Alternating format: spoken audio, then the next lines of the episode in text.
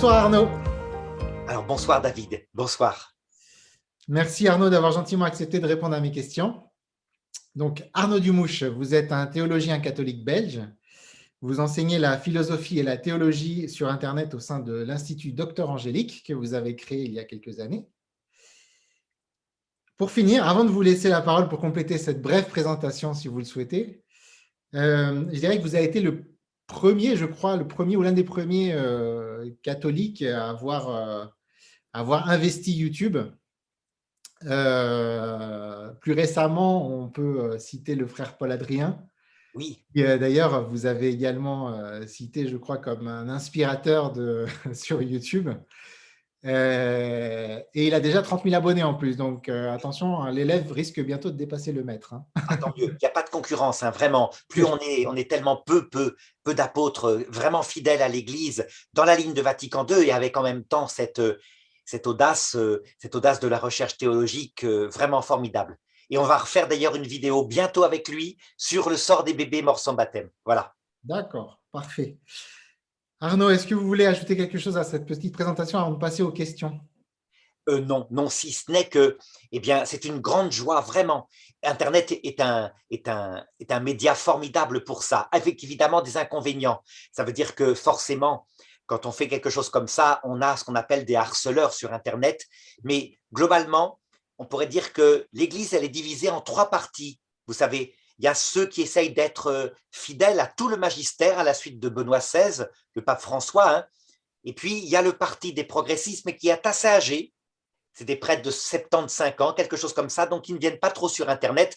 Et puis, il y a eu la grande réaction à Vatican II, la réaction plutôt intégriste, très fidèle, pense-t-il, à saint Thomas d'Aquin, alors que saint Thomas d'Aquin aurait intégré Vatican II, même si Vatican II le contredit maintenant sur certains points, et qui sont très actifs sur Internet aussi mais euh, dans, une volonté de fidélité à la tradition, mais une tradition qui est plutôt la scolastique. Donc on peut dire que, voilà, globalement, et moi je fais le pari vraiment de rester fidèle à la totalité du magistère et la liberté que ça donne, évidemment, hein, euh, une fois qu'on est fondé sur ce socle. Parfait. Merci. Vous êtes prêts? Oui. Première question, la vie a-t-elle un sens? Alors oui, et je voudrais vous donner en quelques secondes je dirais, ce que nous apporte Vatican II en plus. Vous savez, avec la scolastique du Moyen Âge, on pensait que la vie était une sorte de, continuum avec une tapette à rat à la fin. Ça veut dire que toute personne, y compris les bébés morts sans baptême, qui arriveraient après l'instant de la mort, clac, serait conduit en enfer pour l'éternité. Que Dieu était miséricordieux le temps de la terre et à nous d'évangéliser. Et après, il se comportait en un juge arbitraire, quasiment. Et puis, avec Vatican II, on se rend compte que non, ça n'allait pas. Évidemment, comme le disait Jésus, seul le blasphème contre l'Esprit Saint demeurera en enfer. Ce qui veut dire que le sens de la vie donné par Jésus-Christ, on le connaît profondément. La vie terrestre, c'est là où on se prépare, où on grandit. Elle est comme un premier purgatoire. Et dans le passage de la mort, qui est le deuxième purgatoire, le Christ, heureusement, là, dans ce passage-là, vient nous chercher avec la Vierge Marie et les saints. Et en fonction de ce qu'on s'est fait dans sa vie, on va soit l'aimer de tout son cœur, hein. donc les païens de bonne volonté l'aiment, les chrétiens généreux et humbles l'aiment, les gens centrés sur eux le détestent d'un coup. Il est le juge, il est la parole de Dieu, mais il est accompagné de la Vierge Marie, des saints et des anges. Et c'est ce qu'on appelle le troisième ciel, ce que Saint Paul a vu quand il a vu le Christ. Et c'est là que se passera le jugement. Le pape Benoît XVI le donne déjà dans Spécial Vie 47 et je crois que du coup, on comprend que la vie a un sens. Cette vie-là nous prépare à la rencontre qui arrive bientôt, qui n'est pas une deuxième chance, qui est l'unique chance, cette vie étant la préparation. Voilà. Et euh, du coup, euh, la vie d'après est une autre vie ou c'est cette vie même qui perdure pour vous? Alors, on va, évoquer, on va évoquer la mort après dans une autre question, mais du coup, j'en profite euh, pour euh, juste préciser un petit peu votre point. C'est cette vie même et mhm. qui atteint son achèvement, comme si sur Terre, on avait fait un stage de faiblesse où Dieu volontairement, après le péché originel, nous a livrés à quelques manques de maîtrise de nous-mêmes, ce qu'on appelle le foyer de péché, et puis de l'ignorance, en vue de créer en nous l'humilité. Mais évidemment, L'ignorance totale, il ne la veut pas. Donc ceux qui ont la chance d'avoir reçu la foi en Jésus-Christ, la croix est légère parce qu'on sait où on va. On sait que par la croix, l'abandon d'un certain temps, il est en train de préparer notre cœur pour qu'il devienne tout humble. Voilà, ceux qui ne le connaissent pas, on a le devoir de leur annoncer pour qu'ils retrouvent la joie. Oui, cette vie a un sens. La croix des bons larrons, ceux qui ne connaissent pas le Christ mais qui sont de bonne volonté, est terrible parce que ça n'a pas de sens. Ils le croient. Et la croix des mauvais larrons, n'en parlons pas. Eux, ceux qui sont mauvais et centrés sur eux, évidemment, là, il y a encore plus à prier pour eux. C'est bien, vous n'êtes pas allé trop loin dans le teasing euh, sur le où on va, puisqu'on laissera ça pour la troisième question. Passons, si vous voulez bien, à la deuxième question. Dieu, pour vous, c'est Alors, l'être infini qui, au départ, n'ayant besoin de personne, pleinement lui-même dans sa vie trinitaire, il se contemple éternellement et sa contemplation, c'est son verbe. Il s'aime infiniment et son amour, c'est l'Esprit Saint. Donc il a une fécondité en Dieu. Eh bien, cette générosité de ce Dieu unique fait qu'il veut nous communiquer le bonheur. Mais il y a en Dieu une qualité particulière qui explique, me semble-t-il, tout, y compris la nécessité de passer par cette croix dans la vie terrestre. C'est que ce Dieu infini est infiniment humble dans les trois personnes. Hein, on le voit, chaque personne met l'autre au-dessus d'elle-même.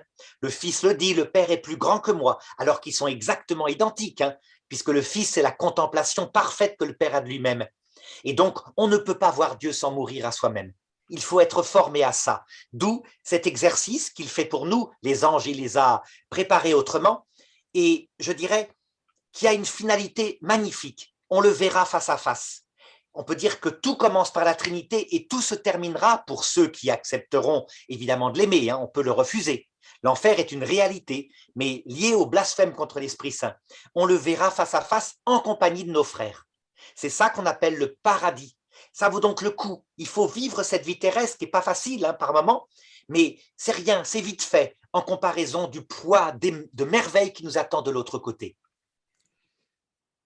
Donc Dieu pour vous, c'est la Trinité, c'est les trois personnes. Si je... Voilà, un Dieu d'amour et d'humilité qu'on verra face à face et qui, je dirais, hein, se comportera avec nous si nous voulons bien nous abaisser devant lui, exactement comme dans sa Trinité. Il nous élèvera non pas à son niveau, mais au-dessus de lui. Alors je parais scandaleux en disant ça, mais non, c'est raconté dans Saint Jean.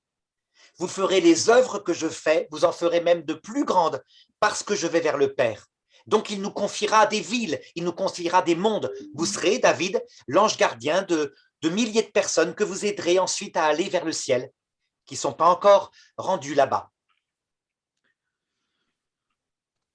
Il est temps de parler du ciel, du coup. Oui. Troisième question. Après la mort, stop ou encore? Donc, évidemment, la vraie vie. Vous savez, j'ai perdu maman il y a à peu près un an de ça. Et euh, elle, avait perdu la foi dans sa jeunesse. Et quand on l'a accompagnée vers son tombeau, une amie qui, qui voit les âmes comme ça m'a dit, elle dit, j'en suis encore toute retournée de ce que je vois. Et je crois que ça illustre bien. Elle qui était très croyante étant jeune, ben voilà, c'est la vraie vie. Ça veut dire que pour le moment, on peut dire qu'on est comme dans une cave provisoire pour vivre un temps de désert.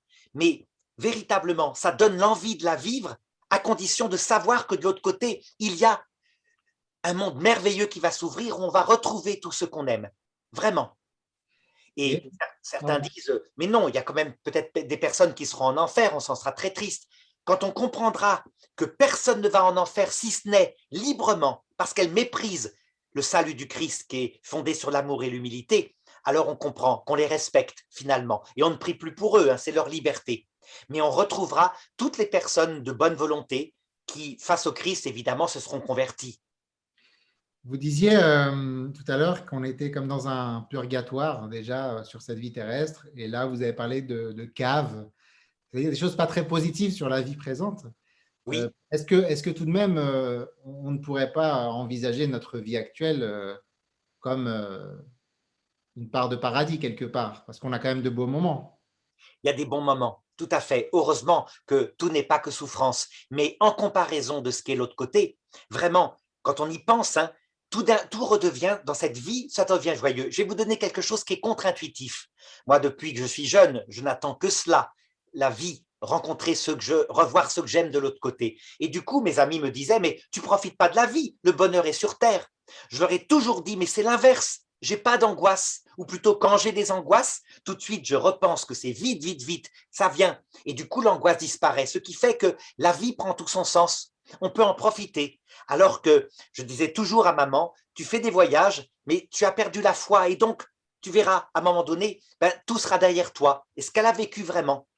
Donc, au contraire, quand on vit d'espérance, la vie est un bonheur parce qu'on a le Christ en soi et on sait qu'on va le voir bientôt en retrouvant les siens.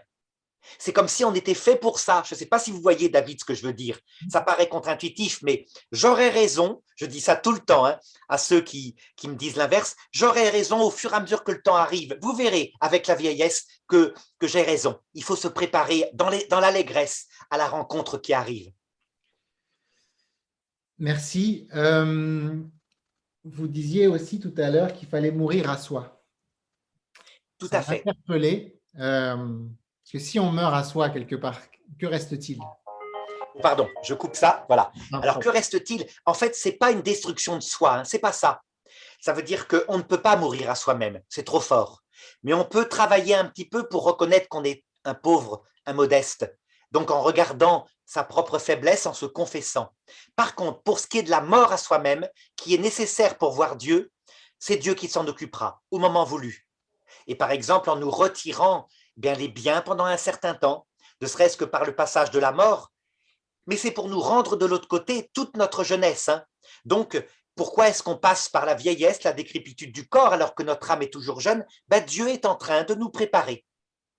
Alors, les, gens du monde, du coup, s'euthanasient parce qu'ils disent ben, ça sert à rien, il n'y a rien de l'autre côté. Nous qui sommes chrétiens, nous savons que non. Les derniers moments de la vie, les 15 derniers jours quelquefois, apprennent plus en humilité sur nous-mêmes que toute notre vie. Donc la vivre jusqu'au bout, ne pas se suicider, vraiment tenir. Si on peut prendre des médicaments, hein, le pape Jean-Paul II nous a donné le modèle. Ça ne sert à rien de s'ajouter des souffrances quand on peut d'une manière raisonnable les supprimer. Mais tenir jusqu'au bout, c'est un purgatoire absolument efficace que la terre. Très bien, je pense que c'est assez clair. Merci beaucoup Arnaud. Euh, on a passé les trois questions les plus euh, compliquées, les plus lourdes pour certains ou les plus bateaux pour d'autres.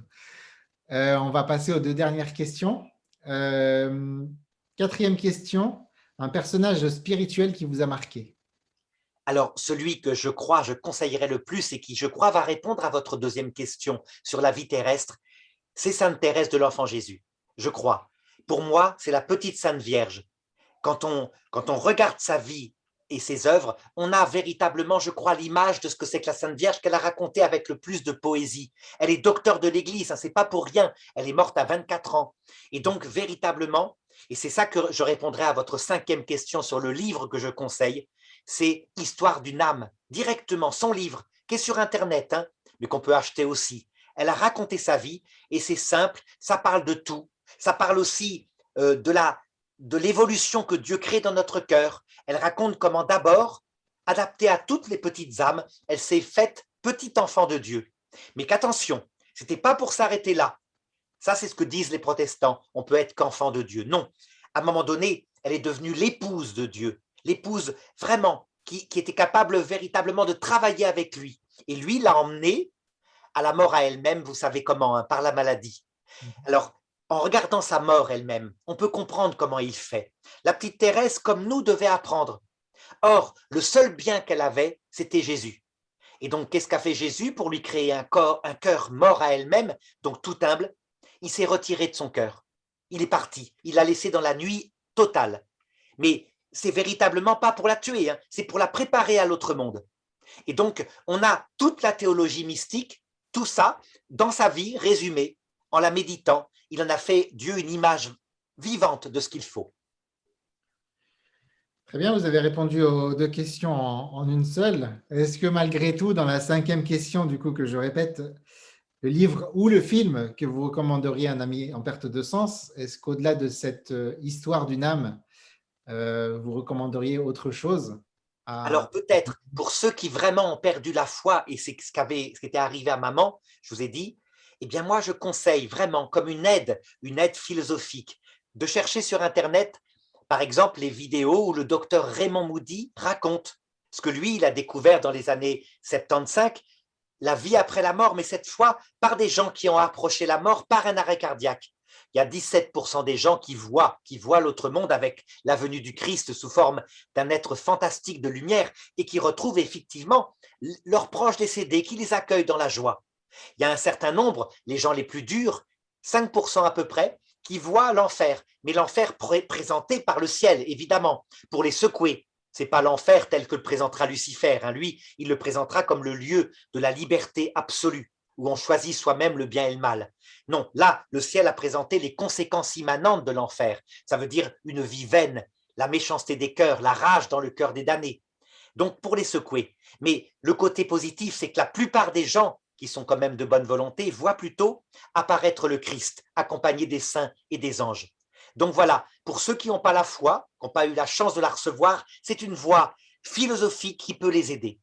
Le docteur Raymond Moody était-il croyant ou euh, il ne me semblait pas avoir lu euh, quoi que ce soit Il a fait ses études comme psychologue, clinicien, donc il n'a pas voulu y mettre sa foi, mais profondément, c'est un chrétien, oui, absolument. Et donc, on verra dans toutes les expériences qu'il raconte à l'époque, hein, c'est celle de l'époque que je conseille parce que maintenant, c'est récupéré partout par le New Age, etc. Il n'y a jamais la réincarnation. C'est toujours, toujours les cinq phases, une sortie de son corps, un tunnel, la rencontre avec un être de lumière, et puis les rencontres avec des proches décédés qui sont là, pleins d'allégresse, qui sont avec lui. Et le retour dans le corps, qui est, comme je vous disais tout à l'heure, le retour dans un monde qui est comme la cave, par rapport au ciel qu'on a vu. Mhm. Merci. J'avais envie de, vous poser une dernière question parce que euh, on vous connaît comme théologien catholique, mais est-ce que vous avez, euh, est-ce que vous êtes catholique euh, de naissance, j'ai envie de dire, ou est-ce que vous avez eu une conversion à un âge comme l'adolescence, comme souvent, comme souvent on peut des expériences de, personnes qui, qui à l'adolescence vivent une conversion, euh, ou un peu plus tard d'ailleurs. Est-ce que vous, vous avez quelque chose que vous avez hérité à la base ou est-ce que vous avez été euh, converti? Mes parents étaient culturellement chrétiens, de Rennes en Bretagne. Hein. Culturellement, ça veut dire ma mère nous mettait au catéchisme, histoire qu'on ait une petite vie morale. Mais elle n'allait plus à la messe, elle n'y croyait plus. Mhm. Et donc moi, je tournais mal avec mes frères. Mon frère euh, a fait d'ailleurs de la prison, mais il a été innocenté après, hein, un mhm. frère aîné. Et puis après un vol que j'ai commis vers 14 ans, je suis passé par une église, l'église Notre-Dame des Miracles à Rennes, pour récupérer mon vélo. Et c'est là où la Sainte Vierge, sans la voir, hein, je ne l'ai pas vue, mais devant elle, il y avait sa présence, c'était évident. Donc d'un coup, je suis devenu chrétien. Et on peut dire euh, que c'est une chance extraordinaire. On peut dire que d'un coup s'ouvrait pour moi l'autre monde. Je ne le méritais pas. Hein. Mon frère, qui était plus innocent que moi, celui qui a fait de la prison, l'aurait mérité beaucoup plus. Mais on peut dire, j'en suis certain maintenant avec Vatican II, il aura lui aussi la présentation du salut. Il prend la voie du bon larron maintenant. Mais voilà, je suis convaincu avec Vatican II, Gaudium et Spes 22.5, que tous, tous nos frères et sœurs qui pour le moment sont éloignés du Christ auront à un moment donné, soit en ce monde, soit à l'heure de leur mort, la même chance. Donc moi, j'en profite, je donne du maximum cette allégresse et je remercie Dieu. Les 14 ans que j'ai passés loin de lui, donc, il se passait il y a exactement, calculons, ben, il, y a, il y a 43 ans. Vous voyez, j'ai 50, 57 ans. Mhm. Eh bien, c'est les 14 ans de mort où je me rappelle que j'étais mort. Heureusement que je suis passé par là. Sinon, je ne serais pas dans l'allégresse maintenant depuis 43 ans à être vivant, je crois, enfin, à être dans l'allégresse avec cette présence. Donc, je crois que c'est ce qu'il faut se dire pour nos frères pour qui l'Esprit Saint, pour le moment, se retire un certain temps en les laissant dans le désert sans la foi, c'est pas qu'ils vont se damner, c'est qu'il les met dans le désert parce qu'il fallait renouveler l'Église à partir de nouvelles outres et du vin nouveau. Et, merci. Et le catéchisme que vous avez suivi, est-ce qu'il a servi de, préalable ou est-ce que euh, finalement cette conversion a été euh, vraiment à l'âge de 14 ans sans le catéchisme n'y a pas participé quelque part. Non, il n'y a pas participé. Le catéchisme était très mauvais. C'est-à-dire que le souvenir que j'en ai, c'était Jésus est gentil et puis du bazar qu'on faisait. Mais attention, il y avait un prêtre à Rennes, le père, l'abbé François Toile, que je me souvenais, je bordélisais, mais ça fait rien. Le souvenir de sa gentillesse m'est resté. Il est mort maintenant. Hein. Et donc, par contre, la conversion, ça vient d'un don de Dieu, l'Esprit Saint, par la Vierge Marie. Et là, tout, tout s'éclaire. Quand on comprend ça, on comprend ce, qui s'est passé depuis 50 ans. L'Esprit Saint, volontairement, je pense, se retire pour un temps, comme il le fait souvent. Et c'est pour ça que nos jeunes, ben, à un moment donné, quand ils font leur communion, ils apostasient, parce que l'Esprit Saint n'est pas dans leur cœur. Mais il fait ce qu'il veut. Le jour où il reviendra, vous verrez, des milliers retourneront à la foi, attirés, et on ne comprendra pas. Mais c'est l'Esprit Saint. Parce qu'on oublie trop, on croit que l'Église est une réalité sociologique. Pas du tout. L'Église est une réalité de l'Esprit Saint. Il donne la croissance ou la retire quand il estime que c'est bon pour l'humilité. Merci beaucoup pour euh, toutes, ces, euh, toutes ces réponses qui, j'espère, nourriront euh, un maximum de nos auditeurs. Merci infiniment, Arnaud. Est-ce que vous voulez ajouter quelque chose avant de...